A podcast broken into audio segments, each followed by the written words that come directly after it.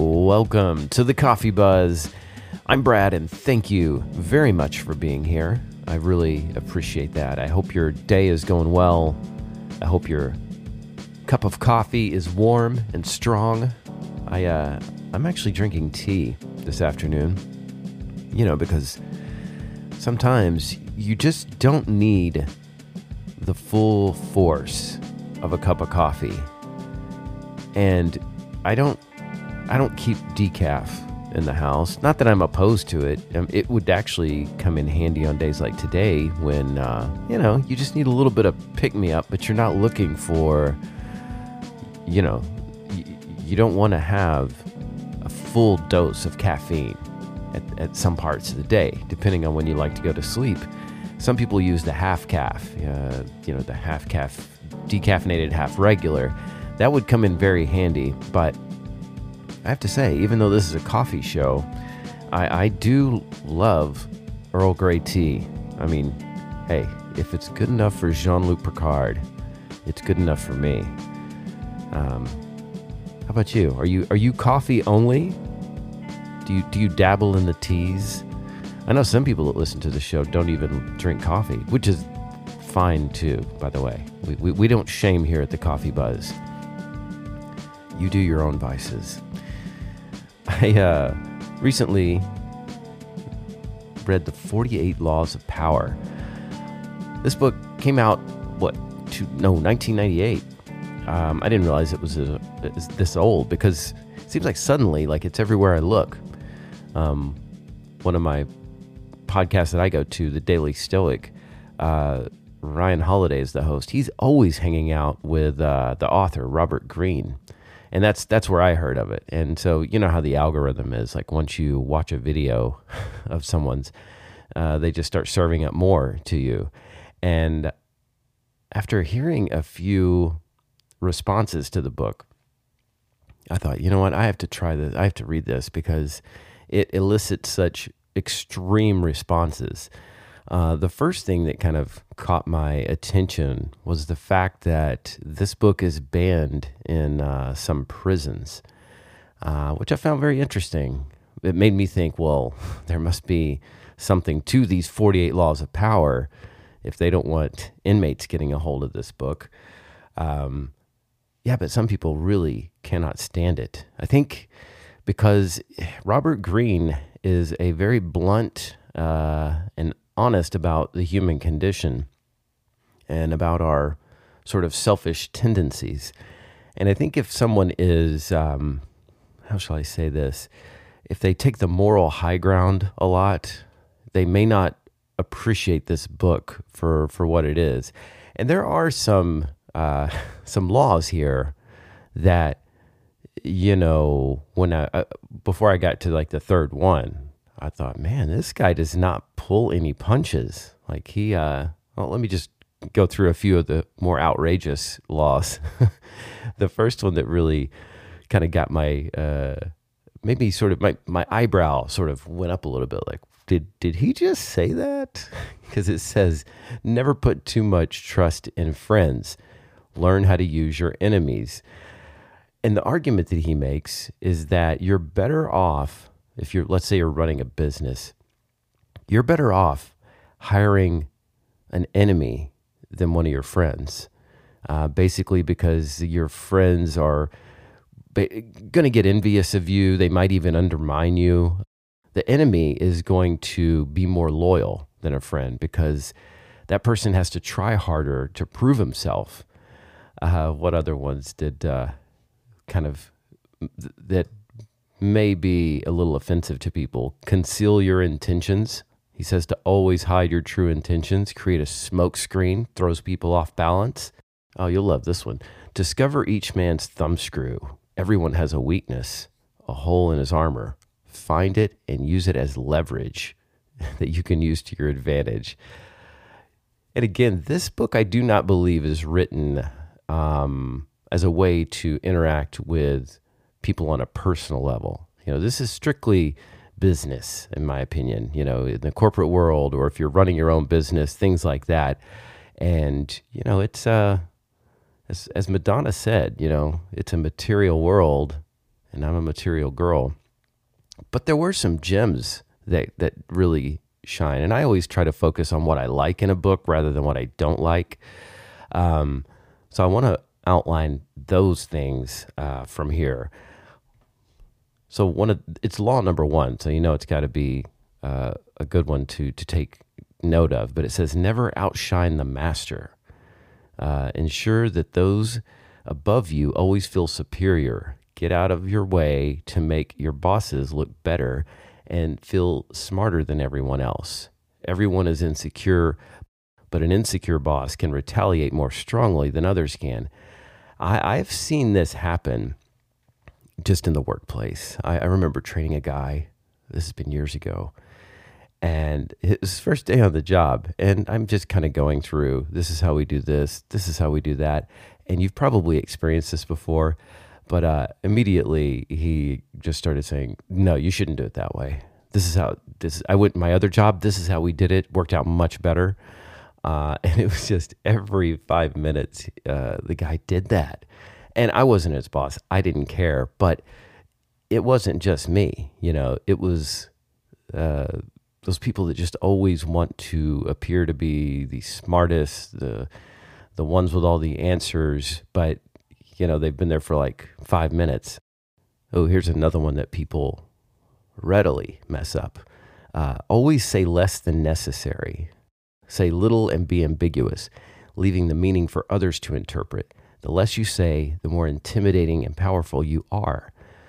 Um, I have been that guy that that talked too much in, the workplace, and I think it you know it worked against me.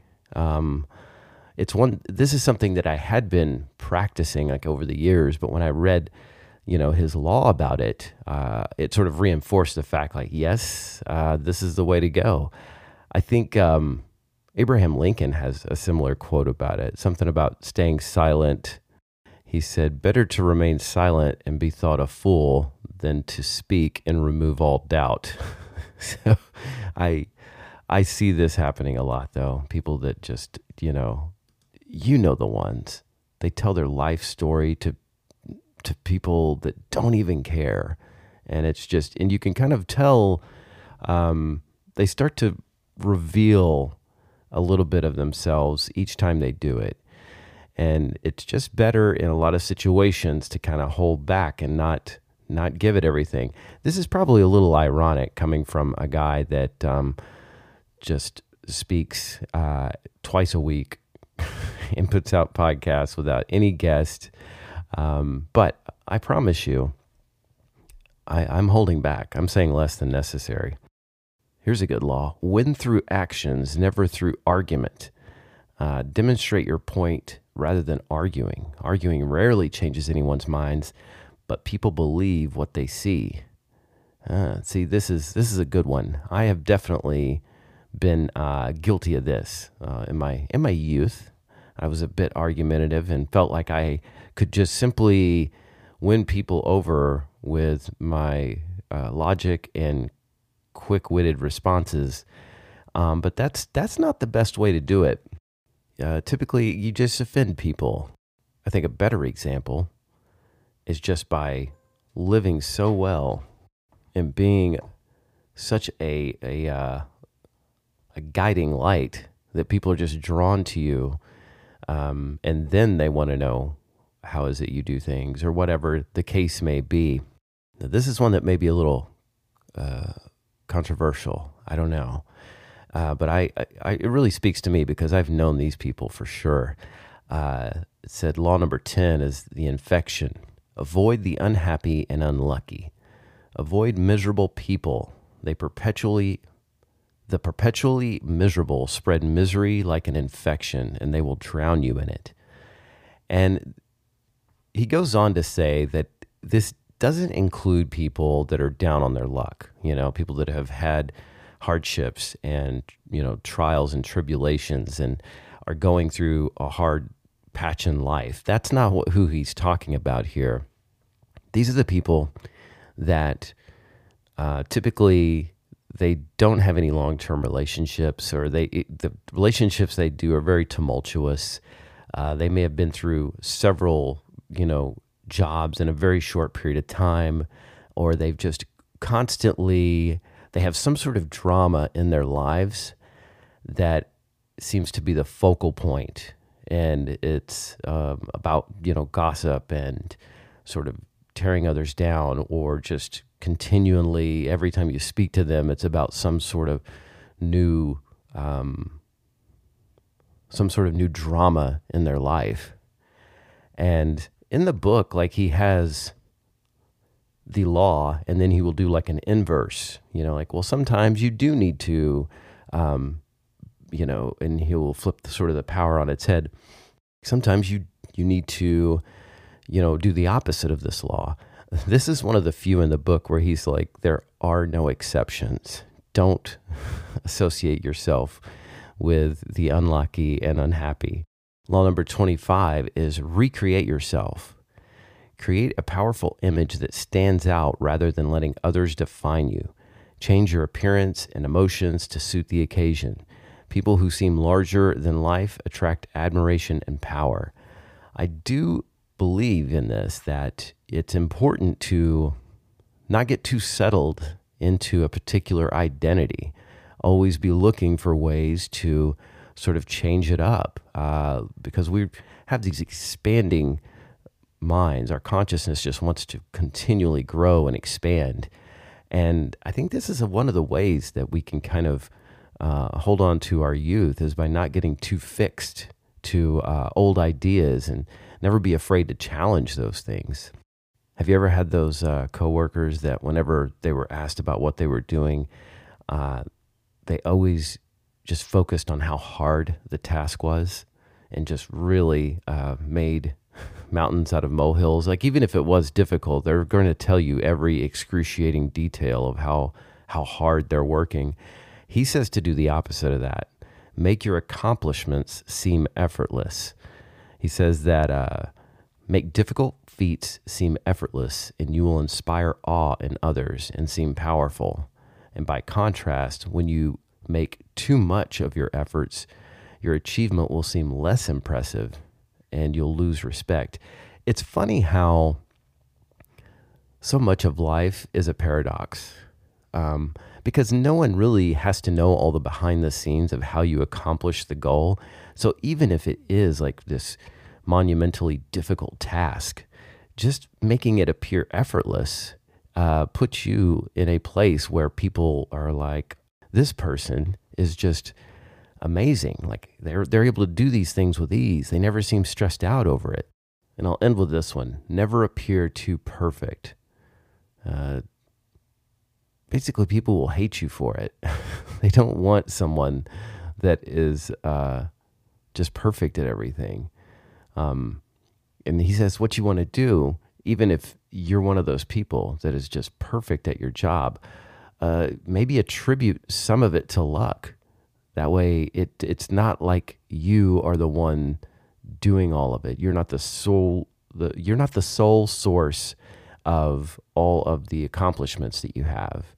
I'm curious to know what you thought of this book. If you've read it, could you let me know? I'd I really want to know if uh, if my Machiavellian side is just coming out and I, I really like this book, or if uh, if these other folks that are offended by it are just being a little too uh, a little too holier than thou.